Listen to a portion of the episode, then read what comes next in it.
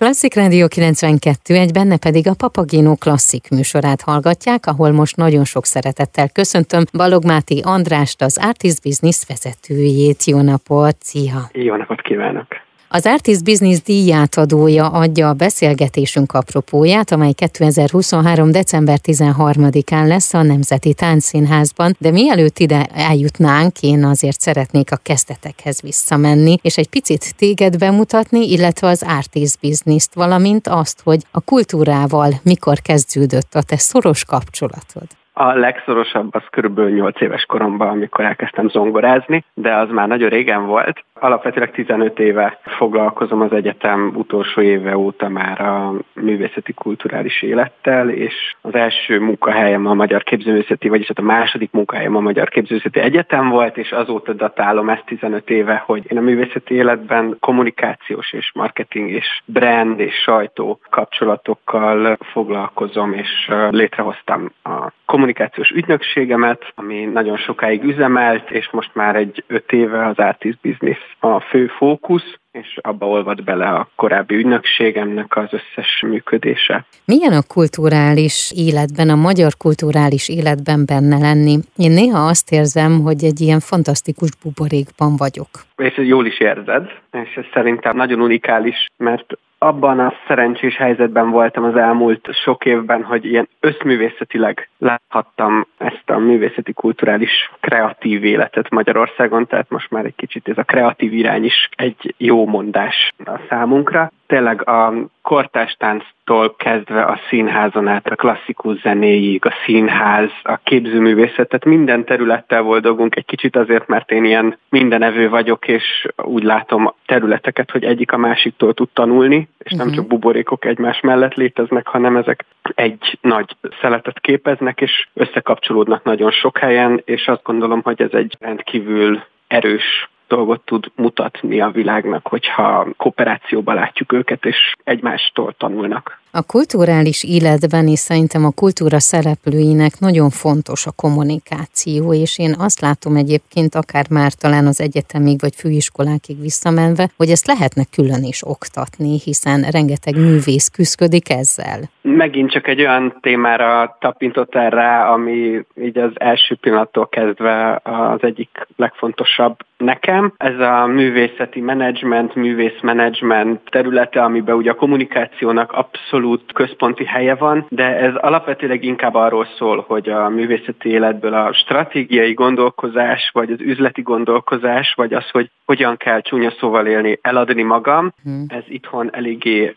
hiányzik a mentalitásból, és ez így leképződik az egyetemek szintjén is, akár a művészeti egyetemeken is nagyon kevés helyen találkozunk azzal, hogy összefogottan és komolyan gondolkoznak up-to-date módon arról, hogy mit is jelent ma a művészmenedzsment, művészeti menedzsment, és alapvetőleg ez a művészeti felsőoktatás, és ne beszéljünk a többi más egyetemi felsőoktatásról, mert ott valamiért még nem jött elő ez a témakör, csak nagyon kivételt képeznek azok a tanárok, akik tényleg fontosnak tartják, hogy egy-egy példán keresztül akár bemutassák ezt a világot is. A művészeti menedzsment pedig akkor neked egy fontos lába az életednek, és ebből alakult ki, vagy ez hozta az benned azt, hogy az artist business is megalakuljon?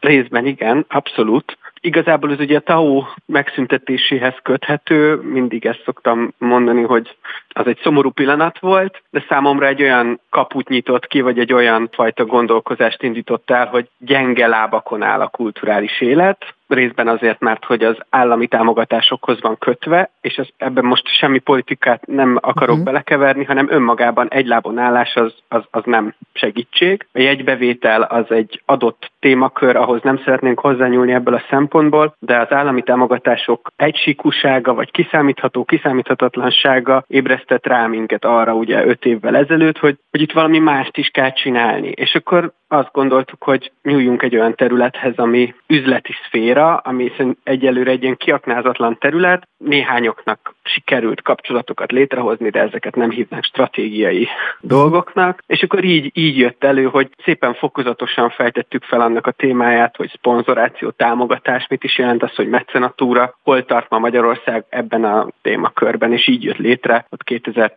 18 végén, 19 elején az artist business. Kik voltak azok, akik ekkor melléd álltak, vagy ezt teljesen egyedül kezdted el, és azóta kik csatlakoztak? Teljesen egyedül azért nem, de az tény, hogy én találtam ki, mármint, hogy nem spanyol viaszt találtam ki, de az, hogy egy ilyen komplexebb rendszer jöjjön létre, az belőlem indult ki, de azok nélkül, akikkel én beszélgettem, mint például ezért szeretem mindig elmondani, hogy az Oppenheim ügyvédi iroda volt, aki első pillanatban mellénk állt, és jogi tanácsokat adott, segített nagyon sok mindenben, hogy nehogy mellékvágányra fussunk a témakörökben, amiket választunk. Nagyon boldog voltam például, hogy amikor Elhorváth Katalin, aki a felelős szerkesztője a médiumunknak, ő is azt mondta, hogy persze, jövök, csináljuk a printlapot, aztán lett belőle online is. Nem voltam benne egyedül. Az, hogy én kitaláltam valamit, az el is szállhatott volna, de ezek az emberek, és még mellettük is páran azt mondták, hogy hisznek ebben a gondolatban, és kell változást indukálni a hazai kulturális életben. Tehát akkor te valójában a művészetet és a vállalati szférát azt megpróbálod összekapcsolni mind a mai napig, és utat találni a kettő között. Így van, így szoktuk definiálni az hogy elsősorban egy platform, ahol, ahol találkozhatnak a felek, és rádöbbenhetnek arra, hogy Jézuson mind a két oldalon ugyanolyan emberek vagyunk, és ugyanolyan problémákkal rendelkezünk, vagy ugyan álmokkal rendelkezünk, és ezért szoktunk eseményeket szervezni, ezért vannak az interjúk, ezért van nagyon sok olyan személyes találkozási lehetőség, bemutatkozási lehetőség a művészeti oldalnak, ahol tényleg kapcsolódások jöhetnek létre, hívhatjuk network uh-huh. lehetőségnek, de hogy tényleg ebben, ebben az a legcsodálatosabb, hogy az emberek többsége akkor többen rá, hogy mennyi ugyanolyan helyzetbe kerültek az életükben, legyen az akár vállalati felsővezető, vagy független színházi csoport vezetője, teljesen mindegy, vagy ugyanoda jár a gyerekük óvodába, vagy ugyanúgy szerettek zongorázni gyerekkorukba, és valamiért abba hagyták, és akkor tényleg vannak ezek a kapcsolódó erők, és mi erre fókuszálunk, és ezeket nem engedjük el, és rajta tartjuk az ütőéren az újunkat, hogy ha már összejöttek kapcsolatok, akkor azok maradjanak is életben. Már is folytatjuk a beszélgetést Balogmáti Andrással, az Artist Business vezetőjével. Folytatjuk a beszélgetést Balogmáti András kommunikációs szakemberrel, az Artist Business platform megálmodójával.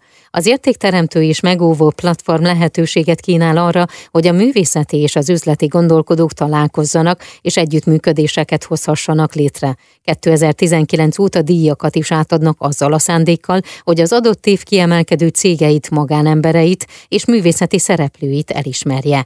Az elmúlt években folyamatosan nőtt a jelentkezők száma, ami annak is betudható, hogy egyre többen látnak fantáziát és értéket a művészeti piaccal való szorosabb együttműködésben. A pályázat kiemelt szereplőit az Artist Business decemberi lapszámában mutatják be a szervezők, és a legjobbakat díját adó gála keretében ünneplik meg december 13-án a Nemzeti Táncszínházban. Balog Máté András az Artist Business vezetője a vendégem. Folytassuk! A mecenatúra szerintem az egy nagyon érdekes dolog, és ahány művészeti vezetővel beszélgetek, vagy esetleg zenekar vezetővel, ez mindenkinél egyre többször előjön, hogy bizony ezt a lábat is ki kell építeni, és erre is nagy hangsúlyt kell fektetni. Bár nincs hagyománya ennek Magyarországon, bár ez így azért nem teljesen igaz, mert ha sok-sok évre vagy évtizedre visszamegyünk, azért jó néhány példát látunk arra, hogy volt olyan művész, aki támogatott valaki. De ebben te mit látsz most? Hogy áll ez Magyarországon? Mennyire nyitottak a cégek, és mennyire van a kulturális életszereplőinek a fejében, hogy bizony ebbe az irányba is el lehetne indulni? Alapvetőleg ugye ketté kell választani, tehát hogy a mecenatúra az főleg a magánembereket érinti, a vállalatokat ma hívjuk szponzorációs támogatási vagy egyéb együttműködési formák alá kell sorolni. Amikor mecenatúráról beszélünk, az ugye annyiban kapcsolódik a másikhoz, hogy midől emberek vannak. Tehát a vállalati vezető is egy ember, ugyanúgy kell tudni gondolkozni az ő saját belső identitásával, céljaival, gondolataival, és igazából egytőről fakad a kettő. Viszont ugye a mecenatúra az ma hívjuk intézményesült formában mondjuk baráti kör létrehozása, amikor a magánemberek működnek benne, és akkor a szponzoráció támogatás pedig az, amikor a vállalatnál döntenek, hogy az adott büdzséből és az adott vállalati értékek mentén mi mellé állnak oda. De ugye ezek A kettő közötti nagy különbség az, hogy az egyik lehet adhok, mint a mecenatúra, hogy nekem nagyon fontos valaki, megnézem mennyim van, azt oda is tudom adni, jóval bonyolultabb, de körülbelül ennyi. A másik oldal stratégiai, sok beszélgetős, gondolkozós, minimum egy évre előre gondolkozós együttműködést kell, hogy érintsen. Akár projektalapú, akár hosszú távú. Alapvetőleg tényleg a TAO megszüntetésekor egy lavina indult el, de mivel Magyarországon nem volt pontosan, amit mondtál, példa arra, hogy hogyan is kell ezt jól csinálni, vagy mindenki, ha, ha csinált valaki valamit, akkor azt csöndben csinálta, nem nagyon tette ki az ablakba, nagyon ritkán. Ebbe egyébként a médiának is egy nagy szerepe volt, mert nem írjuk bele a vállalatok nevét a, a cikkekbe, ugye sok esetben, és ez azért a vállalati oldalról meg egy visszatartó erő, sajnos, ha erről kell beszélnünk. Alapvetőleg elkezdődött valami, ott 18 ban, de még nem tudták megfogni, és e- erre próbálta az Artist Business-t választ adni, hogyha mi kiemeljük, beszélünk róla, beszédtémává tesszük ezt a, ezeket az embereket, ezeket a meglévő példákat, mert léteznek csak csöndben, akkor mások is el tudnak kezdeni ezzel foglalkozni, és látnak benne lehetőségeket, inspirálódnak. És hosszú távban, mert hogy az Artist Business célja ilyen 20 éves mhm. időintervallumban működik, elkezdünk elkezdenek foglalkozni vele.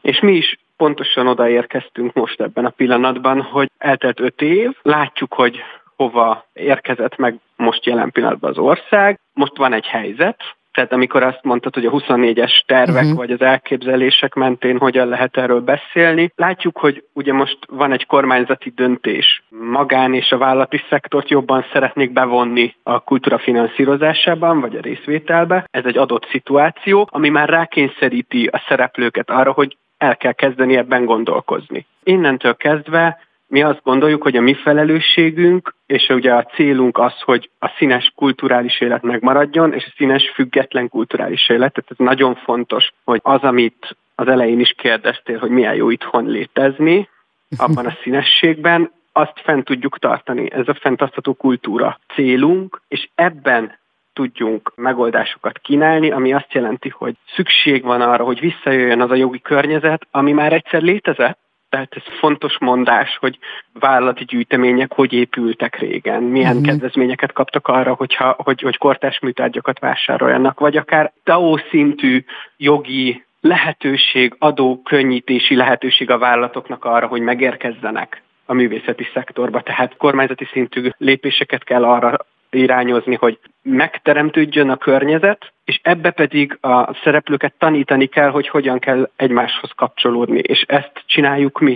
Tehát uh-huh. folyamatosan öt év alatt eddig jutottunk, hogy akkor megtanultuk, és a következő évtized, vagy nem tudom, amennyire szükség van, mert ez is ez hosszú távú lépés, meg kell látni abban a lehetőséget, hogy őket összekapcsoljuk, ezeket a szereplőket. 2019 óta díjakat is átadtok, azzal a szándékkal, hogy az adott év kiemelkedő cégeit, magánembereit és művészeti szereplőit elismerjétek, és most az Artist Business díját adó december 13-án lesz a Nemzeti Táncszínházban, és én egy régebbi díjátadónak az imás filmét megnéztem, amelynek a végén ez a mondat állt, hogy közös értékek, de különböző érdekek mentén a művészet úgy is utat talál. Ez szerintem mindent elmond. Ez nagyon fantasztikus volt, bárki is találta ki. Nem mondom, hogy nem én voltam. Szóval, hogy nem, hát alapvetőleg ugyanezt gondoljuk, abszolút ugyanezt gondoljuk. Minél többet létezünk az üzleti életben, annál rövidebb és tömörebb szlogeneket igyekszünk megfogalmazni, hogy át tudjon menni az üzenetünk, de tény, hogy ugyanezt gondoljuk, hogy az értékközpontúság az alap, attól mi nem vagyunk hajlandóak elrugaszkodni, vagy elmenni más irányba. Alapvetőleg ez a minimum, amit bármelyik vállalatnak, vagy magánembernek magáinak kell tudnia. Beszél... Tehát az, aki előre Igen. akar menni, az értékben kell gondolkoznia, és a művészet az így értelmezhető. Vagy hát így szoktuk meghirdetni a díjat minden év júniusában, annak van egy lezáró szakasz a szeptember közepén a pályázatoknak, és akkor abban van több kategória, évente kb. 5, ezek szoktak egy picit változni. Vállalatoknak, stratégiai szintű gondolkozó vállalatoknak, pályázati szinten gondolkozó vállalatoknak idén elindítottunk két kategóriát, ami felelős vállalati vezető néven fut, és az innovatív művészeti kezdeményezés kategóriát, és természetesen van egy for-profit mecénás kategóriánk, és alapvetőleg ezek mind összekapcsolódnak, a vállalatok pályázhatnak, a for-profit mecénást a művészeti szektornak kell jelölnie minden esetben, tehát a saját támogatóikat, művészeti kategóriában idén pályázhattak a, a pályázók, ugye, és ez pedig nagyon szuper volt, mert ugye a Magyar Telekommal együtt közösen gondoltuk végig ezt kategóriát, uh-huh. és ez főleg annak szól, amire mi jövő szinten gondolkozunk, hogy hogyan tartjuk fenn a kultúrát, és ezek a szereplők adják, adják rá a választ. Az idei nyertes, őt már kihirdettük, ő a Duda Éva Társulat a kategóriában. Többieket még nem árulhatom el, mert majd csak a diátadon derül ki. Ez egy fontos példaértékű társulat, hogy hogyan gondolkozik arról, hogy ha valami megszűnik, akkor azt pótolni kell tehát hogy ne legyen csak ez az indukáció, de ha ez elindítja, akkor az már azt is jelenti, hogy valahogy másképp kell gondolkozni, és azt fenntarthatóvá kell tenni, és éváik ebben a kérdéskörben